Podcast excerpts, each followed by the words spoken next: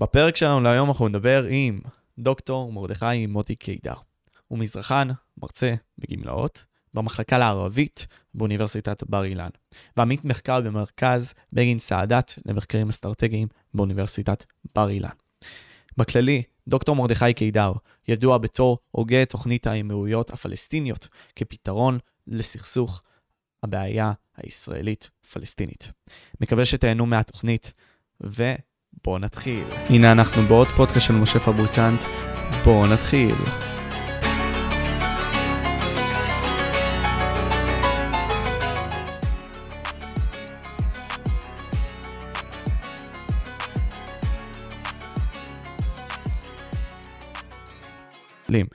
Uh, טוב, דוקטור קידר, uh, בתור שאלה ראשונה כזאת, כמובן שהצגתי אותך כבר לצופים עצמם, uh, רציתי שנדבר על הרפורמה המשפטית.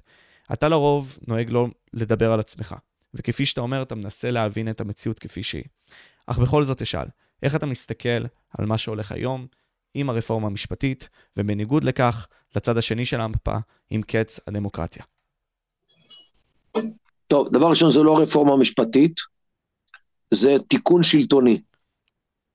לאחר הקלקול שהכניס אה, אה, אהרון ברק בצורה איטית אבל ברורה לאורך השנים, מאז שהוא הגיע להיות שופט בבית המשפט העליון, ובעיקר מאז שהוא נתמנה לנשיא בית המשפט העליון בשנת 1995.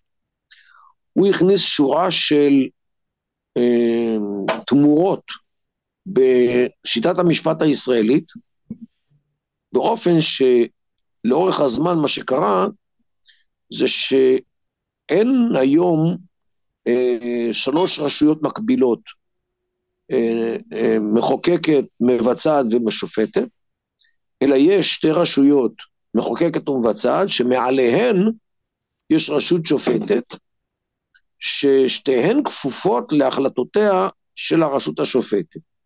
עכשיו, הרשות השופטת היא לא רק בית המשפט העליון, או מערכת בתי המשפט, אלא הגופים שמסונפים אליה, כמו הפרקליטות, שפועלת על פי תכתיבים של בית המשפט, והייעוץ המשפטי שנמצא בכל משרד, בכל חברה, בכל שלוחה, בכל עירייה, בוודאי בכל משרד ממשלתי ותת משרד ממשלתי.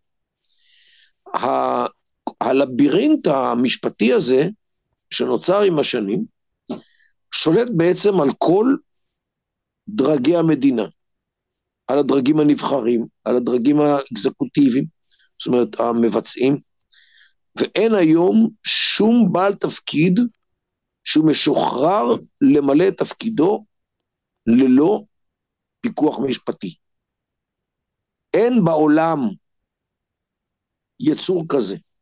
אין בעולם מדינה נוספת שהמרכיב המשפטי כל כך חזק, כל כך סגור וכל כך שולט על מה שקורה, אה, בעקבות שורה של פסיקות של בג"ץ, שקבע למשל שהיועץ המשפטי הוא יש לו את המילה האחרונה בכל החלטה של כל משרד. זאת אומרת, הוא בעצם המחליט. השר הממונה, שהוא נבחר ציבור לצורך העניין, הוא רק, אה, הייתי אומר, ממליץ. היועץ המשפטי, ברצותו מאשר, ברצותו לא מאשר, ולכן בעצם ההחלטה הסופית היא שייכת לייעוץ המשפטי ולא לשר. או חבר הכנסת, או כל מי שאיזו לא יהיה. כדוגמת בן גביר, עם מה שקרה בעצם עם uh, מפקד uh, פיקוד דרום. זה רק דוגמה אחת מה, מהימים האחרונים, אבל יש לו, בלי סוף uh, דוגמאות כאלו לאורך ההיסטוריה של, של ה-20 שנה האחרונות לפחות, אלא זה בעצם משפטוקרטיה שמתחפשת לדמוקרטיה. וואו, אין לנו דמוקרטיה לדעתך. וזה המצב כיום, הייתי אומר מאז כ-20 שנה, אולי יותר. בתהליך. באה עכשיו הכנסת ואומרת, רגע, רגע, בואו נחזיר את בית המשפט למצב שיהיה מקביל לכנסת, מקביל לממשלה. כפי שהמצב ברוב מדינות העולם הדמוקרטיות. וכאן עכשיו אנחנו מגלים שיש מאבק, עכשיו, היות שם, סליחה, היות שבית המשפט טבל את עצמו באלף ואחד עניינים, כולל פוליטיקה, כולל ניהול המדינה, יצא מצב שבעצם המאבק היום הוא בין פוליטיקאים בחליפות ובין פוליטיקאים בגלימות. וזה ביטוי שטבע ידידי וחברי פרופסור שפטן מאוניברסיטת חיפה, דן שפטן. וזה, הייתי אומר, בין שני מרכזי כוח, כוח פוליטי שנובע מהבוחר שנמצא בכנסת, ובין כוח פוליטי הנובע מהחלטות משפטיות שנמצא בבית המשפט, שאף אחד מהציבור לא בחר בו, mm. אלא בחרו אותו בחירות מקצועיות בוועדה לבחירת שופטים. מובן. ואם העניין הזה, נתנו את הדוגמה של בן גביר, יותר נכון, אני נתתי, איך אתה מתייחס ואיך אתה מסתכל אה, בדברים שהוא עושה בתור שר, שר לביטחון לאומי? איך לדעתך הוא פועל? אפשר לחלוק עליו, אפשר להסכים איתו, אפשר הכל.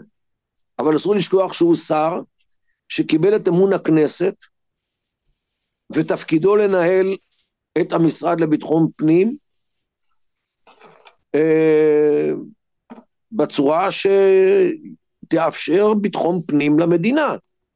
מה שקרה, מה שקורה היום זה שאין ביטחון פנים. ברגע שקבוצה מסוימת רוצה לסגור את המדינה, אם זה נתיבי איילון או כבישים ראשיים אחרים, הם עושים את זה בלי בעיה. ואז מה יעשו אמבולנסים שלוקחים אה, נגיד גברות לחדר לידה, שתלדנה באמבולנס? מה קורה עם אמבולנסים שלוקחים פצועים, לא עליכם, לבית חולים, שמה יעשו הפצועים, ילכו ברגל?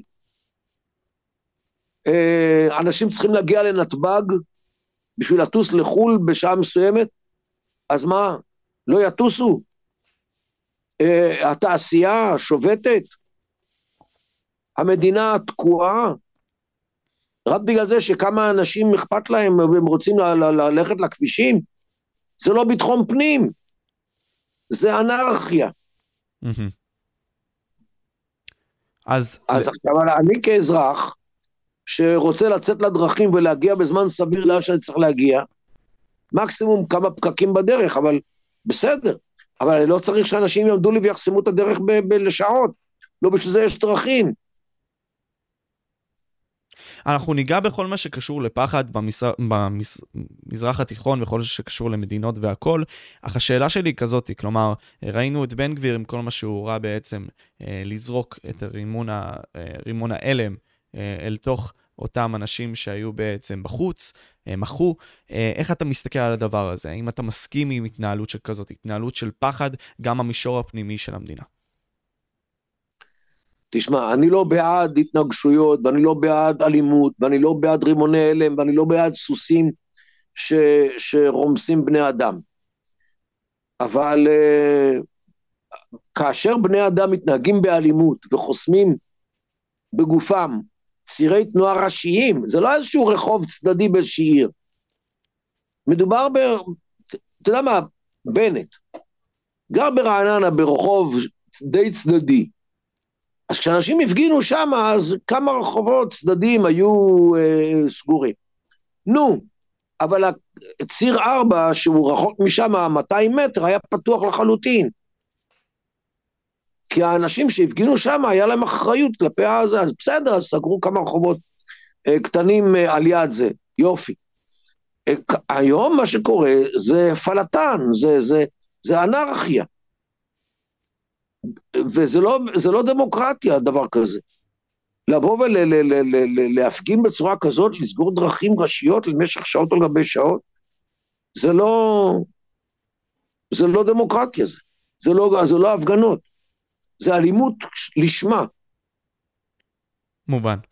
עכשיו, אה, סיימנו לדבר פה על הנושאים היותר אקטואליים, אני אשמח שנלך לנושא העיקרי בעצם ש, שמה התכנסנו, וזה כל העניין של הסכסוך הפלסטיני לצד אה, הסכסוך היהוד, הישראלי שיש. עכשיו, השאלה שלי היא כזאת, כלומר, מהיכן הגיעו אותם פלסטינאים? מי הם בעצם, אם נוכל להיכנס לזה? מה, לפל... לפלסטינאים? כן. תראה, הארץ הזאת היא הייתה ארץ מקלט להרבה מאוד קבוצות במזרח התיכון שברחו מכל מיני מקומות. למשל, כשהצרפתים חפרו את תעלת סואץ במצרים בשנות החמישים של המאה ה-19, הם תפסו הרבה מאוד מצרים לעבודות כפייה בתעלת סואץ. כי תעלת סואץ חפרו עם, אה, עם עטים ומעדרים.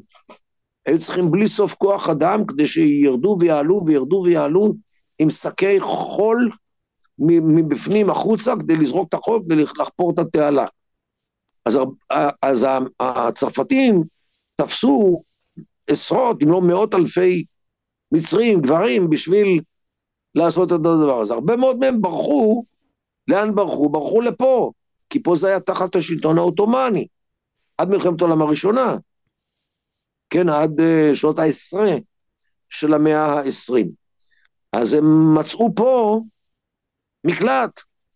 ולכן יש לך למשל משפחה גדולה בשכם בשם אל-מסרי. מה זה אל-מסרי? המצרי. יש לך בוואדי ערה, יש משפחה מסרווה. מסרווה זאת אומרת מצרים, הם בריבוי, כן?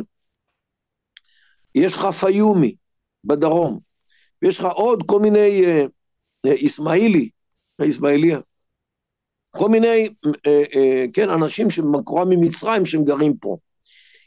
יש לך פה את החורנים, משפחת חורנים, משפחה גדולה גם כן ביהודה ושומרון.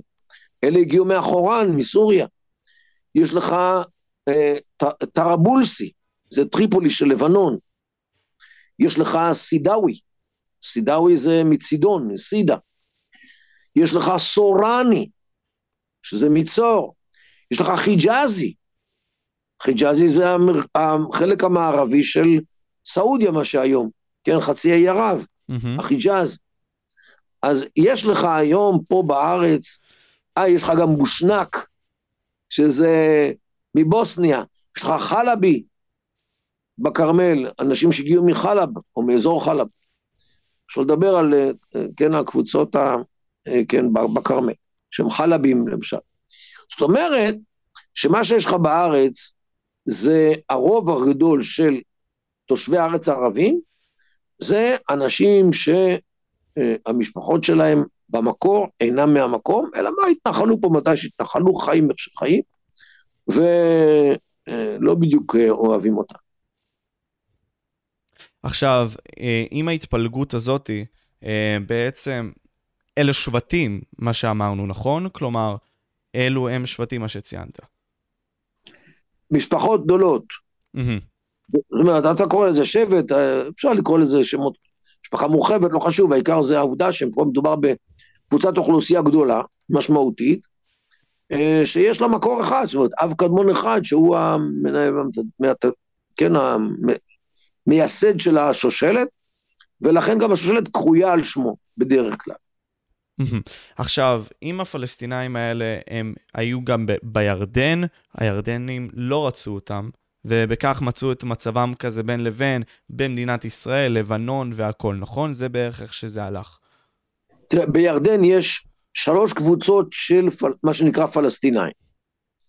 האחד זה פליטים מ-48 שבאו מהאזור, מארץ ישראל המערבית, ממערב לירדן, ברחו שם והתנחלו ב, ב, בירדן, בעיקר מחנות הפליטים כמו חדד ואחרים, והם נגיד הקבוצה הראשונה שאפשר לדבר עליה. הקבוצה השנייה זה אנשים שעזבו את יהודה, גם את הארץ וגם יהודה וגם שומרון, לאורך השנים, בגלל כל מיני סיבות, כמו רצ... כן, הרצון לשרוד בגלל אה, סכסוכים משפחתיים או דברים כאלה. אז זה, אלה, אלה השתי קבוצות הללו, אלה שהיגרו ב-48' ואלה שהיגרו לאחר מכן. ההבדל הוא זה שאלה שהיגרו ב-48' יש להם סיוע מאונר"א, ואלה שהיגרו לאחר מכן, אז תלוי מתי הם הגיעו ומה מצבם. כך שזה אה, שתי קבוצות. הקבוצה השלישית היא הכי מעניינת, זה אנשים שמעולם לא היה להם קשר עם מה שקוראים ממערב לירדן, אלא הם פלאחים ותושבי עיר שהיו ב, ב, ב, באזור הזה בזמן המנדט הבריטי. המנדט הבריטי, אל תשכח, היה על פלשתינה איי, פלשתינה ארץ ישראל, אה, שכלל, שכלל בתחילת הדרך גם את ירדן של היום, רק, רק יותר מאוחר אה, חתכו את זה לממלכ... לאמירות עבר הירדן ומה שקוראים ממערב לירדן, שזה אמור היה להיות הבית היהודי, הבית הלאומי היהודי. מה, איפה הבעיה? אה, ברגע. שהבריטים שה... חילקו והקימו את אמירות עבר הירדן, עכשיו אה, הם המליכו שם את המלך עבדאללה הראשון, סבא של חוסיין, וקבעו שמה שיש לו זה אמירות, שנקראה אז אמירות עבר הירדן, והאמיר שלה זה, זה, זה אה, כן, עבדאללה. החקלאים מצד אחד, והבדואים מצד שני, עמדו בפני מצב שהבריטים אה, שמים עליהם מלך. הבדואים התחברו איתו, מכיוון שהוא היה קרוב לאופן החשיבה של הבדואים בירדן. ואילו החקלאים ותושבי הערים התרחקו ממנו. למה? כי אם אתה אה, מזדהה איתו, אתה בעצם מזדהה עם הבדואים שסמוכ, שסמוכים על שולחנו, ואת, והדבר האחרון שהחקלאים רוצים, ואנשי העיר, זה להתחבר עם בדואים. ולכן הם נשארו, כדי לא להיות מזוהים עם הבדואים, הם לא רצו להיקרא ירדנים, והמשיכו להשתמש בכינוי שהיה להם עד 1924, שזה הפלסטינים, מכיוון שהם גרים בפלשתינה איי. והם ראו את עצמם כקבוצה שיום יבוא, ואינשאללה בקרוב, גם האיש, אה, כן, ה- הירדני, אה, רוצה להשתחרר מה, מהבדואים ומה, ומהקואליציה שלהם עם המלך. וזה בעצם המתח הפנימי בתוך ירדן, בין אנשים שמכנים את עצמם פלסטינים, לא מכיוון שהם חיו פה בפלסטין, ממערב לירדן, אלא מכיוון שהם לא רוצים להיקרא ירדנים, כי ירדנים משמעותו בדואים. וזה הסיפור בתוך ירדן. איך הם הגיעו לארץ? לאן? לארץ, הפלסטינאים. תראה, הרבה מאוד מהם הגיעו לפה אחרי שנות ה-80 של המאה ה-19, מכיוון שהיו פה המושבות היהודיות שהתחילו להיווסד בארץ החל משנה, משנת 1882, פתח תקווה, ראש פינה, אמ, חצור הגלילית, יותר מאוחר קצת, אמ, זיכרון יעקב, מזכרת בתיה, ראשון לציון, רחובות, וכל האלו, נתנו עבודה לערבים בבנייה, אז הם באו לעבוד בבנייה. ועד ה... ולאחר מכן הם פשוט בחרו להישאר בארץ כאדמ... כאדמתם, או למה בחרו בסוף? לא, כי רצו לעבוד, עבדו בעיקר במגזר היהודי. עכשיו, נתנו איזשהו בסיס בכללי לפלסטינאים עצמם. עכשיו, איך השמאל עצמו בארץ מסתכל על אותם פלסטינאים? כי רשמת במאמר לפני מספר שנים ב, אה, בשם למה אין שלום? בגלל שלום עכשיו. כאילו, כן. אה, איך בעצם אה, איזה סיפור הפלסטינאים מספרים בפני אותם ארגונים של השמאל, אה, שמראים אותם כאפקטיביים? כלומר, השמאל עדיין מסתכל עליהם כן מסכנים באיזשהו מקום. תראה, אני לא אומר שהארץ הייתה ריקה עד 48. היו כאן בארץ אה, חמולות מקומיות, כמו החוסיינים והנששיבים בירושלים ועוד אחרות. אני לא טוען שהארץ הייתה ריקה ובאנו לארץ ללא עם, ואנחנו היינו עם ללא ארץ, וכל הדברים הללו, זה לא נכון. בכל מקרה, זה גם לא נכון שהיה פה עם שלם, מאוחד ומסודר ומאורגן, עם ממשלה ועם חברה ועם מטבע ועם uh, הנהגה ועם היסטוריה ועם הכל, גם זה לא היה. אז צריך פה לומר את האמת לגבי מה שהיה פה ומה שלא היה פה, ולאור זה לנסות אה, להגיע למצב שיוצרים מחדש איזשהו מצב שאפשר לחיות איתו. ואתה מציע, ו... לא, לפני שאנחנו נגיע למה אתה מציע, אני אשמח אבל לשאול אילו הסברים לגיטימיים יש לו לצד השמאל לכל מה שקשור לפלסטינאים, כפי שאתה רואה את זה, האם יש להם הסברים לגיטימיים? תראה, אה, מה שבשמאל בדרך כלל אומרים, אנחנו לא אחראים לייצר עמים אחרים. אבל אם, אם הם באים ואומרים שהם פלסטינים, אז מה, אני יכול להגיד להם, אתם לא פלסטינים?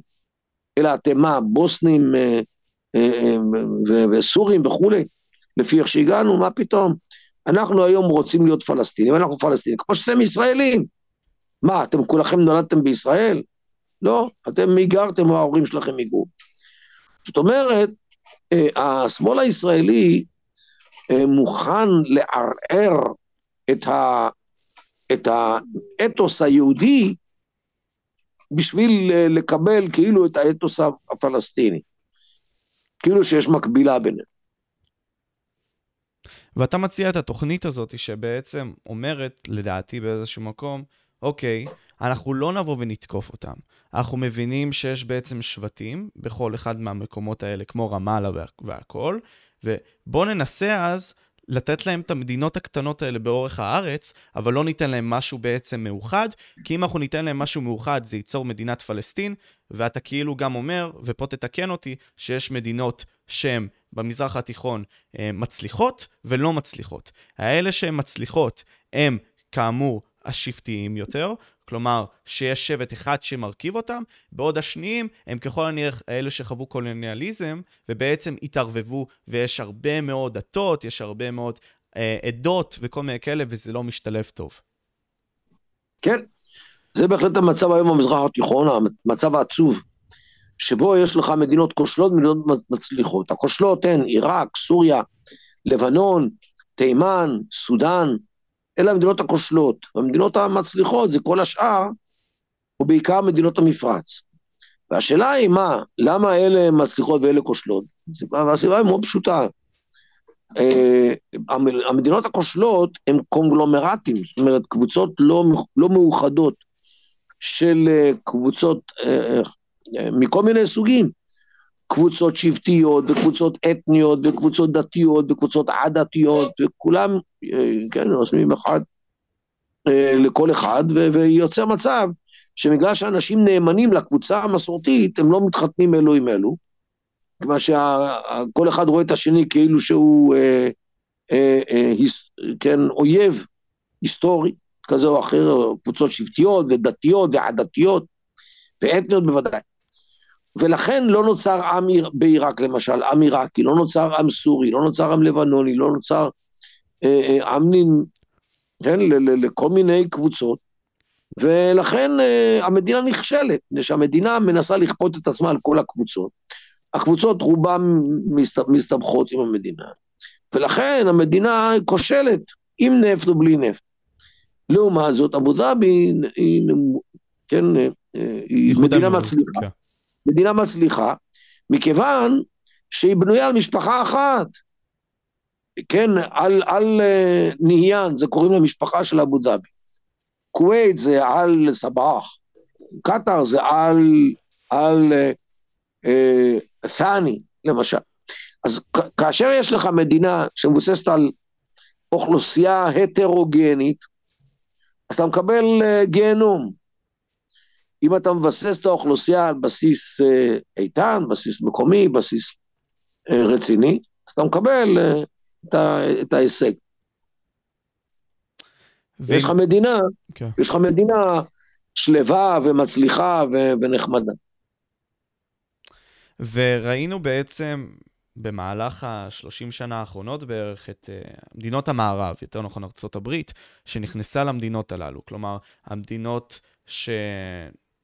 בוא נגיד ככה, ניסו למשטר אותם, ניסו לנקות אותם מכלל השליטה שהייתה בה, והפכו את המצב ליותר גרוע. מעניין אותי גם איך ההסתכלות שלך בנוגע למדינה כמו ארצות הברית, שנכנסה לאותן מדינות אה, במזרח התיכון וניסתה לעשות סדר. תראה, הסדר במזרח התיכון הוא נובע מהחברה המזרח תיכונית, הוא לא נובע בגלל מה שהאמריקאים או האירופאים רוצים. איפה הבעיה? רוב האמריקאים אינם מבינים את המזרח התיכון, וגם האירופאים אינם נכנים בהבנה יתרה. ולכן הסיכוי שהם יעשו טעויות הוא ענק, וזה מה שקרה. הקימו את המדינות הללו, ש, שבעצם סיימו את תפקידן אה, בצורה מסודרת אה, בשלב כלשהו, כאשר הם הפכו לדיקטטורות, תחת שלטון של משפחה שהשתלטה על כל העסק, כן? אה, לעומת זאת, אה, כן, השלטונות היותר, אה, אה, נגיד, נורמליים ויותר יציבים, זה השלטונות של האמירויות. ולכן מה שאני אומר, בוא נעתיק לפה את הפתרון של האמירויות. אמירות בשכם, אמירות בג'נין, אמירות ברמאללה, אמירות בטול כרם, בקלקיליה ובשכם ובג'נין. נוסף על האמירות שכבר קמה בעזה לפני, כן, ביוני 2007. נו, אז אם משהו עובד, קח אותו. ואיך מונעים מכך שתרחיש כזה אה, לא יצא כנגדנו? כלומר, אנחנו נותנים להם איזושהי אוטונומיה כלשהי, איזושהי מדינה. אה, איך בעצם אנחנו נמנעים מכך שהם יתקיפו אותנו. מצד שני, אני יכול להבין, כי אתה בעצם מפריד אותם, ואתה ככה מונע מכך שהם יצאו כנגדך, ואתה יכול לשלוט עליהם הרבה יותר בקלות. השליטה שלנו תהיה באמצעות מה שנכנס ומה שיוצא. ברגע שאתה אומר להם, חבר'ה, אתם אה, יורים עליי פעם אחת, אני סוגר לכם שבוע את היציאות ואת הכניסות, הם יבינו שמפה בעל הבית והם יתנהגו בהתאם. אבל בדיוק על כל העניין הזה של הפחד אני רוצה לדבר, וכל התפיסה הזאת שלך שהיא מעניינת. אה, למה לדעתך אז שלום באמת אמור להגיע בתפיסה של מי החזק? כי תפיסה הזאת היא יותר מקיאוולית. אה, פחד הוא דבר המחזיק את אויבך מלתקוף אותך. אה, למה הדבר הזה הוא דבר חשוב לדעתך, כאשר רוצים לעשות שלום, או לשמור על שלום? כי במזרח התיכון, אם אתה לא אחד מאיתנו, אתה אויב. אם אתה משבט אחר, או אם אתה מעם אחר, או עם דת אחרת, בכל מקרה, אם אתה לא אה, אה, פיתחת אה, אה, בסיס של זהות עם האחרים, אז אתה נחשב כזר, ואף אחד לא רוצה אותך. ככה זה המזרח התיכון, אז בין אם זה אה, אה, בעבר או בין אם זה היום, התורה, כשמדברת על בני ישראל, הם מראים, מראים, כן, מראה בצורה קשה איך הנושא הזה של הזר, איך הוא נתפס וכל הדברים הללו. אנחנו צריכים ללכת בעקבות, בעקבות האינטרס הישראלי, ולהגדיר ולעשות מה שנכון לנו, מבחינת האינטרס שלנו, אנחנו לא צריכים לדאוג לאחרים. אבל הקטע הוא שהעולם מסתכל עלינו, ואתה יודע, התדמית שלנו, באיך שהעולם מסתכל... אין דבר כזה העולם. יש, יש אנשים יותר נורמליים, ויש אנשים שפחות נורמליים. יש רש, כן, אנשים שכן, רוכשים מה שרוכשים בכל מיני מקומות, ויש כאלה שלא רוכשים. אין, אין דבר כזה אה, ישראלים או אחרים. יש אנשים שרואים מה שרואים ומחליטים מה שמחליטים. נכון, מסכים, אבל בהתאם לכך דעת הקהל היא מאוד חשובה, באיך ש... אנחנו גם נתפסים, ובאיך שאנחנו גם מתקדמים כמעצמה כלשהי. ואם דעת הקהל העולמית היא לא טובה, אז כן, נצא עכשיו לחו"ל ויתקפו אותנו, ואפילו ינסו להרוג אותנו, כמו שעשו בפריז. אז אה, הדבר הוא כזה, כלומר, איך אנחנו באמת יכולים לשלוט על דעת הקהל? האם אנחנו צריכים בכלל להתרכז בזה, או להתרכז באמת בלשלוט בתוך עצמנו, ואם צריך להפחיד, אז להפחיד, ואם צריך לפגוע, אז גם לפגוע. אז כן, תראה, בהחלט, אה, אה, אתה לא עושה דברים כאלו במרחב הציבורי, אתה מחליט את ההחלטות במרחב הפרטי, הולך לפי איזושהי אסטרטגיה מסוימת, וכל כל כמה חודשים אתה עושה מה שצריך. אה, במינון קטן, לא באבחת חרב אחת גדולה, כמו ששר המשפטים רוצה לעשות, ולהופיע בפני, כן, הכנסת ולהגיד, רבותיי, אני החלטנו על מועמד שעכשיו אפשר, שיש ביכולתו להקים ממשלה. זה לדעתי הדרך הנכונה לעשות את הדברים, ואם ירצה השם, אה, נעלה ונצליח. עכשיו, יש בעצם את איך שה... כביכול, איך שאני אומר, העולם מסתכל עלינו, דעת הקהל העולמית מסתכלת עלינו יותר נכון, ומנגד, כאילו, לצד לכך יש את הפלסטינאים, ואיך שהם מסתכלים עלינו. אז מה הם באמת חושבים? הפלסטינאים זו מילה גדולה, כי הם מחולקים במקומות שונים בארץ, אבל איך הם מסתכלים עלינו? תראה, אתה, אני רואה את זה לפי התקשורת החברתית. אם זה מהווה איזשהו אה, אמצעי לדעת מה חושבים, אז זה בהחלט יכול להיות. אה, יש בהחלט אה, תקוות שבעקבות הבלגן שיש בתוך מדינת ישראל, מדינת ישראל תקרוס. כך ש... כן, אי אפשר לקחת את זה כ- כדבר מובן מאליו. אז, אז זה חלק מהבעיה, מה שקורה בארץ לאחרונה. וכמובן, אותם שירים שהם רוצים לשיר בכל הזדמנות, כדי להביע את שמחתם על מה שיש להם. אז אנחנו uh, צריכים גם את זה לעודד, כן? בסך הכל uh, מדינת ישראל היא מדינה ש... שכן, צריכה לחיות עם אנשים שרוצים לחיות פה ולנהל פה את חייהם בצורה מסודרת. וכך זה צריך להיות. אז אתה אומר באיזשהו מקום שנגיד גם, אם ניקח את זה למקום אחר, חברי הכנסת הערבים כדוגמה, נותנים, לה, בעצם נותנים להצגה ללכת, להיראות. כלומר, הם רואים את האחים נלחמים, והם לא נכנסים. נותנים להם כזה את הספייס, תעשו מה שצריך, הכל טוב, במידה וצריך תפגעו אחד בשני, זה עוזר רק לנו, הכל טוב. אתה חושב שזה ככה באמת הולך? תראה, מה, לגבי הערבים בארץ? לגבי חברי הכנסת הערבים, נגיד רע"מ וכאלה. חברי הכנסת הערבים הם לא בימין ולא בשמאל. הם חברי הכנסת הערבים, הם נמצאים באיזשהו מצב שהמדינה בראייתם היא לא, לא מדינה לגיטימית, אה, היא חוקית אבל לא לגיטימית, ולכן אה, הם, הם אה, מצטרפים לפי העניין. בעבר היו אנשים שראו את הערבים כבני ברית לשמאל. הערבים לא, לא מוכנים להיות בני ברית לאף אחד, ודאי לא את השמאל. הם רואים בשמאל שמאל מתנשא, הם מאוד לא אוהבים מה שקורה בשמאל, ובסך הכל אין היום לשמאל שום דבר למכור לערבים, מה שאין לימין. ולכן אה, הבחירה ב, אה, כן, בימין היא הייתה, כפי שאתה ראית, מגזרים ענקים של, של עם ישראל מצביעים לימין, מהימין, מהליכוד ימינה. וזה בעצם ההתפתחות הדמוגרפית של ישראל, שהולכת לכיוון הימין. איפה הבעיה? הציבור הולך ונהיה יותר ויותר ימין, ימיני, ואילו מערכת המשפט שמנהלת את המדינה באמצעות אותה, אותו לבירינט של יוצאים משפטיים, שייכת יותר לשמאל.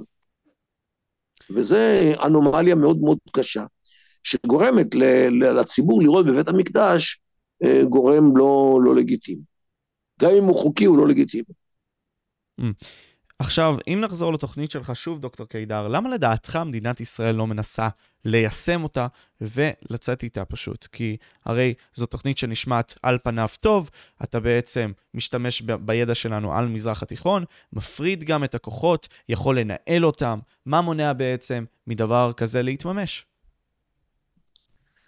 לדעתי, אה, פחד של ממשלת ישראל לנקוט את הצעד הנכון, הם מעדיפים לתחזק את הבעיה במקום לפתור אותה.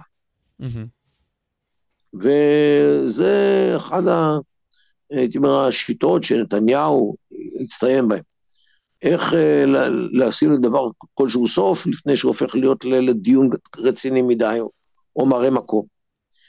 זו הייתה אה, אה, שיטתו מאז ומעולם, ולכן לא, לא ניגשו לפתור את בעיית הסיפור הפלסטיני, ומעדיפים לתחזק אותו במקום לפתור אותו. אני מרגיש אבל שזה דבר שהמדינה עצמה עושה בנוגע להרבה מאוד דברים, והם נמנעים באיזשהו מקום מלפתור אותם. האם בהכרח אנחנו תמיד צריכים לפתור את הבעיות, או שזה גם בסדר לתת להם להיות ולתת לזמן לעשות את שלום מבחינתך, דוקטור קידר? זה לצערי הרב מה שהמדינה עושה. Mm-hmm. במקום להתמודד עם הדברים, במקום לטפל בהם, אז נותנים לדברים אה, אה, להתפתח בצורה לא מבוקרת, ובחלק גדול מהמקרים הם, זה יוצא אסונות, מה שקורה שם. והאם יש משהו שאנחנו בתור אנשי ציבור, בתפיסה שלך, אולי צריכים לעשות, או שזה פשוט נבחרי הציבור שלנו אומרים לעשות והם לא עושים באיזשהו מקום? תראה, אני פה נחתום המעיד על עיסתו, לדעתי כולם צריכים לעמוד מאחורי התוכנית האמירויות, לקדם אותה ו... ולשלוח אותה לחברי הכנסת ולשלוח אותה לכל, כן, לכל מקום שרק אפשר, כדי לממש אותה. אה, מה בסופו של דבר עושים, זה בהחלט תלוי בפאנל, בפוליטיקאים שאנחנו בחרנו בהם, לרדת למטה ולסדר את הדברים כפי שהם רוצים. ולא אמורות, לי, לא, בהוויה שלי אין כל כך הרבה מאוד בעיות משמעותיות, לפחות שאנחנו רואים אותן בתוך המדינה, שאמורים לתת להם דגש. כלומר, פשוט לא מנסים לפתור את הבעיה הזאת. כן, תראה, אה, הבעיה של הבדואים בנגב. נכון. בעיה קשה מאוד. איך, איך, איך, איך מטפלים בה? משלמים להם אה, כך וכך כסף, כדי שהם יעשו אה, משטור של הקבוצות שחיות על יד הכבישים, כדי שלא יסגרו את הכבישים. זה הכל. אז, אז מה זה הדבר הזה? עכשיו נצא טיפה מכל מה שדיברנו על הארץ ונלך טיפה למחוזות של המזרח התיכון. אה, לפני כשמונה חודשים התארחת אצלי ודיברנו על איראן ועל הדרך להפיל את איראן. לפני כשלושה חודשים, לדעתי, דיברת בערוץ שלך על כך שקטר היא אויב אפילו יותר גרוע מאשר איראן. עכשיו, אשמח שבאמת תיכנס לזה ותסביר את זה לעומק. תראה, מדינת קטאר היא מדינה של נוכלים. מצד אחד הם תומכים באחים המוסלמים, זאת אומרת חמאס והארגונים הדומים, שכולם ביחד לא רואים ב- ב- בישראל שום סיבת קיום, מצד אחד. מצד שני, הם מנהלים אה, מונדיאל מאוד מאוד מפואר, שכל העולם מגיע ורואה כמה שקטאר היא מדינה נחמדה, ועכשיו העולם כולו צריך להחביל, כן, אה, מה, מה קורה כאשר אה, יש לך כזה דבר, מה, מה, איך, אתה, איך אתה משמר אותו ואיך אתה מפעיל אותו. אז זה בהחלט התמורה התקשורתית שקרתה מאז ארגון, כן, שאנחנו רואים. אמ, אנחנו צריכים אה, לפעול על פי האינטרס שלנו, ולא על פי האינטרס לא של המפלגות הערביות ולא על פי האינטרס של האחים המוסלמים, שמפלגת רע"מ היא השליחה שלהם בכנסת, ואנחנו צריכים אה, להיות נחושים, מכיוון שרק נחוש ומסוכן יכול לקבל שלום, שלום לתמיד במזרח התיכון. כל השאר זה שלום זמני. אז אתה אומר זה במקום מסוים משחק אינטרסים מהצד שלנו, שאנחנו צריכים פשוט לשמר, ואין מה לעשות. צריך להבין את המזרח התיכון. פה, לפתור בעיה, אתה צריך לחסל את הצד השני. וזה לא נעים, זה לא נחמד. ויש לנו גם את ה... מקבילה בעצם, האויב השני שדיברנו עליו, וזאת איראן. עכשיו, איך המרידות עדיין הולכות שם? האם יש התקדמות כלשהי במישור הזה? האם אנחנו רואים איזושהי התקדמות? אינני יודע יותר מאשר התקשורת אה, מביאה. אני ניזון מהתקשורת במה שנוגע לכל מיני צדדים, וההתפתחות הגרעינית, וההעשרה, וכל הדברים כאלו, זה אני לא יודע בגלל מכונית, אה, אה, כן, אני לא יודע בגלל כל מיני אה, עניינים ש... ש... זה, זה לא, זה, זה דברים חשאיים, גם עניינים טכניים שאני לא מבין בהם. כל מה שאני מבין זה שהם מתקרבים מיום ליום לפצצה. וזה צריך, וזה צריך להבין, וזה צריך להפנים, ואולי גם אה, להתחיל אה, לדרוש פעילות. עכשיו, בעצם אם נסתכל על המזרח התיכון, אנחנו רואים את המדינות המוסלמיות ואת הדרך שבה הם מסתכלים עלינו. אה, עכשיו, אנחנו רואים גם שהקוראן מציין אותנו, בעצם היהודים, כלא לגיטימיים, ואני מניח שעל פי כך גם את מדינת ישראל כלא לגיטימית. אה, איך בעצם אנחנו אמורים להתייחס לזה בתור ישראלים ולהיות מיודעים לזה, ומה ההשלכות של החשיבה הזאת אה, ביחס אלינו? חובה, חובה קדושה ללמוד ערבית וללמוד מה שקורה מסביבנו, לקרוא את הרשתות החברתיות ולראות מה קורה באמצעי התקשורת המיינסטרים, בשביל להבין בתוך איזה סביבה שונאת, סביבה כושלת, סביבה מערכי האמות, סביבה כזאת שבאמת אה, קשה לי להאמין שאנשים נורמליים רוצים לחיות בה, אבל זה מה לעשות, זה מדינת ישראל וצריך בהחלט להתייחס אליה כעובדה קיימת. ולהציג, אה, כן, ולהציג אלטרנטיבות למה שקובי אוברמן מביא. דוקטור קידר, תוכל לסדר טיפה את המצלמה אה, עבור, לצד שלך יותר? כן, אני אשמח. תודה. אז דיברנו על זה שהסביבה היא עוינת, אה, ואנחנו צריכים להיות מיודעים בנוגע לכך. עכשיו, עשינו הסכמי שלום במהלך השנים בתור מדינת ישראל, ונדבר על העוינות הזאת, כלומר, האם הסכמי השלום האלה באמת אה, כיום מתבטאים בכך שיש יחסי שלום בינינו לבין המדינות בפנים? כלומר, האם הם מתייחסים אלינו בצורה טובה, אה, ואיך שהם מסתכלים עלינו וכולי? תראה, דבר ראשון, אני רוצה להתייחס להסכמי אברהם. נחתמו לפני כמעט שלוש שנים. Uh, היום, ואני מדבר איתך היום ביום ראשון, ה-12 ל... לשלישי.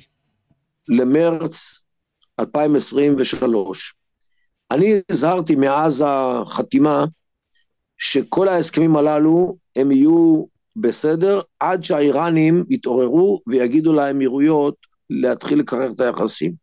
היום פורסם, נדמה לי בערוץ 12, שיש לחצים איראנים על האמירויות לצלם את היחסים עם ישראל, והאמירויות בלית ברירה אה, יחויבו לעשות את הדבר הזה. וזה בדיוק מה שאני זועק כבר שנתיים ויותר, מאז שנחתמו הסכמי, אה, כן, הסכמי אברהם. הסכמי אברהם. כך שבעניין הזה בהחלט אשר יגורנו בנו לפחות, אני הייתי מודע לזה והזהרתי את זה. אני מקווה שגם אחרים אה, שלקחו את היחסים שלנו עם האמירויות כ-for granted, אז אולי גם אפילו כדאי שיתעוררו. האמריקאים, לדעתי, הוכו בהפתעה עם הדבר הזה. וכן, כך שבסך הכל אה, אה, האיראנים היום הולכים ומשתלטים על עוד ועוד מדינות. ואני מאחל למדינות הללו שתצאנה שלמות מהעניין הזה, מפני שעד עכשיו האיראנים, כל מקום שהם הגיעו אליו, הם פירקו אותו לגורמים. עכשיו, התייחסנו להסכמי אברהם. היו עוד מספר מדינות, כמו מצרים, בדוגמה, שעשינו איתה הסכם שלום. האם מצרים מסתכלת עלינו אה, באופן חיובי אה, באווירה של, של האזרחים. הממשל המצרי בהחלט uh, שמח לדעתי על השיתוף פעולה שלו איתנו, כי הוא מקבל מאיתנו מודיעין מעולה לגבי הצי הבעייתי בסיני. Uh, לעומת זאת, uh, ארגון שנקרא, סליחה, לעומת זאת, ארגונים אזרחיים במצרים, יש בהם הרבה מאוד שנאה לישראל. וישראל צריכה להבין את ההבדל הזה בין אה, אה, חלק שמקבלים אותנו איכשהו בדיעבד, ובין אלה שלא מקבלים. ויש כאלה ויש כאלו. עכשיו, דיברנו על ההסכמים עצמם, המדינות, דת הקהל והכול. עכשיו, אני אשמח שנהיה גם לטיפה שאלות אישיות אה, בכל מה שקשור אליך, דוקטור קידר. אה, בנוגע לקיום, לקיום האל, כלומר, אתה בן אדם מאמין, אה, בן אדם שקורא בתורה לא מעט, ואני אשמח לשאול אז, מה גורם לך להאמין בקיום של האל?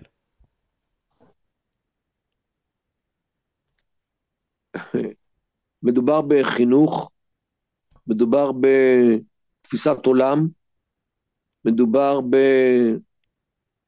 בהיסטוריה של אה, איך אני רואה את עצמי, איך אני רואה את עם ישראל, איך אני רואה את ההיסטוריה שלנו, איך אני רואה בכלל את העולם. ומבחינתי אה, הקדוש ברוך הוא חלק, הוא, הוא, הוא, אדם, הוא, אדם, הוא לא אדם, הוא ישות שמלווה אותי מגיל צעיר, מאז שעמדתי על דעתי והכרתי בו. וזה ישות טרנסצנדנטלית שאני מתייחס אליה בכל רגע, כך או אחרת. והאם היא נותנת לך כוח מבחינתך בכל רגע ורגע? אני לא מחפש את העניין הזה. אני לא מנצל את ה... כן, את, את קיבתו של הקדוש ברוך הוא. הקדוש ברוך הוא לא השחקן החיזוק שלי. אוקיי?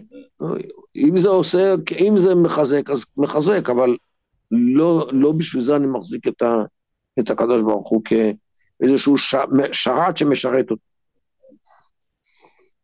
עכשיו, בעוד שאלה, כלומר, בעבר היית איש שמאל, אה, חבר בתנועת השמאל נתיבות שלום. עכשיו, ופגשת את אה, ערפאת.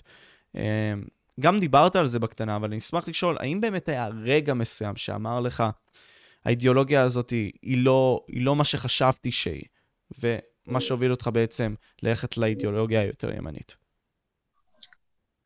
זה היה תהליך שהיה לאורך שנות התשעים, מאז חתימת הסכמי אוסלו שבהתחלה תמכתי בהם.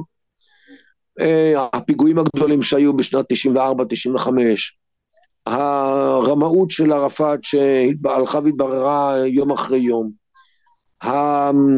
העובדה שאנחנו האמנו לכל, ה, לכל החלומות הללו, כל הדברים הללו, כל הפעילויות שהיו, ובסוף גם הפריצה של האינתיפאדה השנייה בשלהי שנת 2000.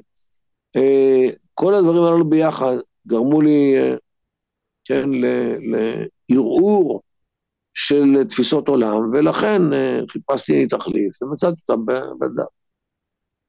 עכשיו, אנחנו רואים שגם היום השמאל של היום הוא שונה לגמרי מהשמאל של פעם, ואנחנו מדברים גם בקיצוניות שלו, בארץ, ובמיוחד ובמיוחד בארצות הברית. האם אתה חושב מאיפה זה הגיע ההידרדרות הזאת של השמאל בתפיסה שלך? תראה, מה שקורה במדינת ישראל זה שהחברה הישראלית הולכת לאורך השנים, הולכת ו... ומתרחקת, החלקים שלה הולכים מתרחקים זה מזה. נגיד החרדים מצד אחד, שהם נגיד, בשבילם היהדות זה הדבר העיקרי, לעומת אתאיסטים שקיימים בקרבנו, כן, אנשים שאין להם שום עניין עם דת, אה, שהולכים ומתרבים אצלנו גם כן. כשאתה לא יכול לבנות גשר בין ה... כן, התמצית הדתיות מצד ימין נגיד, מול תמצית החילוניות מצד שני. אין גשר מספיק גדול, חזק ו- ויציב בין שתיהן. ו- ולכן אה, צריך לראות איך, איך, איך אה, עונים לכל מיני שאלות שקשורות לדבר הזה, מתוך ראייה סוציולוגית אמיתית של מה שקורה במדינה. אבל עדיין אנחנו חיים במדינה, ואני מניח שאמורות להיות תשתיות שאמורות להחזיק את האזרחים, לא משנה מה. כלומר, כמובן שזה לא כמו פעם. אה, בעבר הלאומיות הייתה הדבר הכי חשוב בכללי, והיום זה לא ככה המצב. אז... תראה, רוחות, רוחות פוסט-מודרניסטיות שנכנסו לעם, אה, הופכות את הלאומיות לדבר אה, עבש ולא רצוי. אה, כל מיני התנהלויות uh, של ישראלים בארץ ובחו"ל גורמות לירידת הרצון של כל מיני אנשים להיות מזוהים עם דבר הזה שנקרא מדינת ישראל. אני מדבר על דברים קונקרטיים. Uh, וזה הכול. עכשיו אני אפנה לשאלות הצופים, uh, ותכף גם אשאל עוד שאלות נוספות. Uh, אז ככה, שואל אותנו דור. אה, שאל את דוקטור מרדכי קידר, מה דעתו על מדיניות מערכת הביטחון כלפי טיפול במחבלים או סלאש עבריינים ערביים? אה, האם הוא רוצה לשנות משהו? לא, בעצם, מה דעתך על זה? תראה, אה, ישראל צריכה כוח הרתעה. הרתעה זה שמאפשר, הרתעה שקיימת, מאפשרת לשוטרים מדי פעם גם לנוח, ולא כל הזמן לרוץ אחרי פושעים. אה, איך אתה עושה את זה? אה, יש דרכים לייצר את הדברים הללו ולהצליח בהם, בעיקר אם, אנחנו, אם אתה נחוש ועושה מה שצריך בשביל לקיים את הנחישות. Uh, עכשיו, אבל כובלים את השוט... השוטרים עצמם כובלים את עצמם מלעשות את ההרתעה הזאת. כלומר, הם נמנעים באיזשהו מקום לעשות אותה. כלומר, דיברנו, את יותר נכון, אתה ציינת את האנרכיה שיש בעצם באותן הפגנות והכול. השוטרים עצמם לא בעד לעשות את ההרתעה הזאת בצורה שאנחנו מדברים עליה. מי שמונע את השוטרים זה כל מיני פסיקות הזויות של בג"ץ. ביום שבג"ץ יודח מתפקיד מנהל המדינה ויחזור להיות בית דין גבוה לצדק, אפשר יהיה לדבר גם עם הכפופים לו, כמו, כמו למשל מחלקת חקירות והמשטרה והכל, כדי שיעשו את מה שצריך. עכשיו, עוד שאלה. אה, יש לנו את רן, הוא בעצם שואל כמה שאלות. אה, שאלות לדוקטור מרדכי קידר. האם לדעתו פתרון אפשרי לסכסוך ולהציע סכומי כסף מכובדים, כלומר עשרות אלפי דולרים לבן, לבן אדם, בדגש על אנשים מתחת לגיל 50, על מנת שיהגרו, תוך כדי שיח עם מדינות באירופה, כמו טורקיה, מדינות ערביות שיש לנו איתן יחסים, וכך להשפיע בצורה משמעותית על הדמוגרפיה, ואז לספח את כל, יוש, את כל היו"ש, כולל האוכלוסייה שתישאר שם. אמ, לדעתי זה wishful thinking, זה בסדר, צריך לקוות, אבל אה, זה לדעתי אה, יותר מאשר הוקוס פוקוס. כי זה עניין כבר מושרש בתוכם, כל המחשבה האנטי אנחנו והכל, אני מניח. כן. האם לדעתך הנתונים על הדמוגרפיה מדויקים יחסית, או שיש הטעיה גדולה לגבי כמות האנשים שחיה באיו"ש? יש הטעיה של כמיליון איש. כתב על זה חברי וידידי יורם אטינגר, על פער המיליון בין הספירה הפלסטינית לבין הספירה הישראלית. הבעיה היא שהטרור הישראלי אה, אה, אה, אה, נפגע. לא, ת, תעצור כאן, אוקיי. אוקיי. מצוין.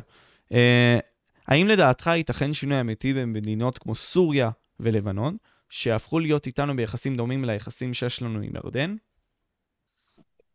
בינתיים המדינות האלו לא מתפקדות. סוריה ולבנון לא מתפקדות. ואין לישראל מה לחפש שם, כי המדינות הללו הן לא מדינות אמיתיות. מובן. עכשיו, מספר שאלות, אה, דוקטור קידר. כלומר, אה, דיברנו בפודקאסטים, בפודקאסט הקודם שלנו על כך שיש דברים שמניעים אותך אה, וגורמים לך ללכת למען המטרות שלך, כי גם אתה עושה את מה שאתה אוהב. יש הרבה מאוד אנשים צעירים בבית שיושבים ורוצים לעשות את מה שהם אוהבים, אך הם לא יודעים באמת איך למצוא אותו. אולי על פי הדרך שלך תסביר איך הם יכולים למצוא את הדבר שהם אוהבים, בשביל באמת למקסם את עצמם בחיים האלה. לעשות את מה שהם אוהבים, למצוא מה שהם אוהבים. ההוא, אחד רוצה לעשות מקרמה, השני רוצה ללמוד ערבית, השלישי רוצה ללמוד פיזיקה וערבית, מה, מה שהלב רוצה. ללכת אחרי הלב, הפרנסה כבר תבוא ממילא. ברגע שאדם עושה את מה שהוא אוהב, הוא שלם יותר, הוא נחמד יותר, הוא רגוע יותר, הוא מבסוט יותר, טוב יותר לעצמו, טוב יותר לאחרים. ולכן, אה, אה, למשל, במקרה, במקרה שלנו, באמת אפשר לחשוב על אה, כל מיני קומבינציות של דברים שיאפשרו לבן אדם גם מצד אחד לחיות, אבל גם שני להיות משכיל בנושא של מזרח תיכון. ואתה אומר גם שבאיזשהו מקום, טוב, לפחות אני אומר את זה, מוכרים לנו ברשתות את כל העניין הזה של ההצלחה, של להיות הבן אדם הבכיר, של להיות הבוס, של להיות כל הדברים האלה. טוב, זה לצערי הטרנד הבינלאומי היום, זה לחנך את האדם או לשכנע אותו לנסות להיות הראשון בהיררכיה. זה גורם למלחמות, זה גורם ל... ל כמובן, מלחמות בין אנשים, גורם לתחרויות, לדעתי זה לא טוב. גם לדעתי זה מרחיק אותך ממי אתה, כי באיזשהו מקום, המחשבה הזאת של גם לעשות את מה שאתה רוצה, לא בהכרח אומרת שאתה תהיה הראשון, ולא בהכרח אומרת שאתה תזכה לממון גדול.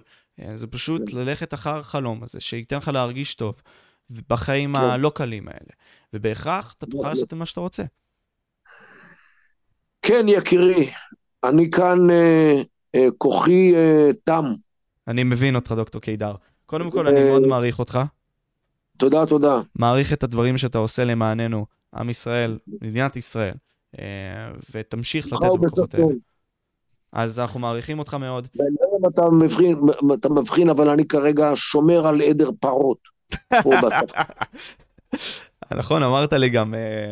אבל נראה איך שנראה. בשידור אמרת לי, אתה יוצא לפטרול, לבדוק על כל כן. השדה הזה, אז מעניין. טוב, אני הייתי משה פבריקה. טוב, הרבה אושר ותודה על הבימה. תודה רבה לך, דוקטור קידר היקר. להתראות, משה, תרגיש טוב. תודה רבה.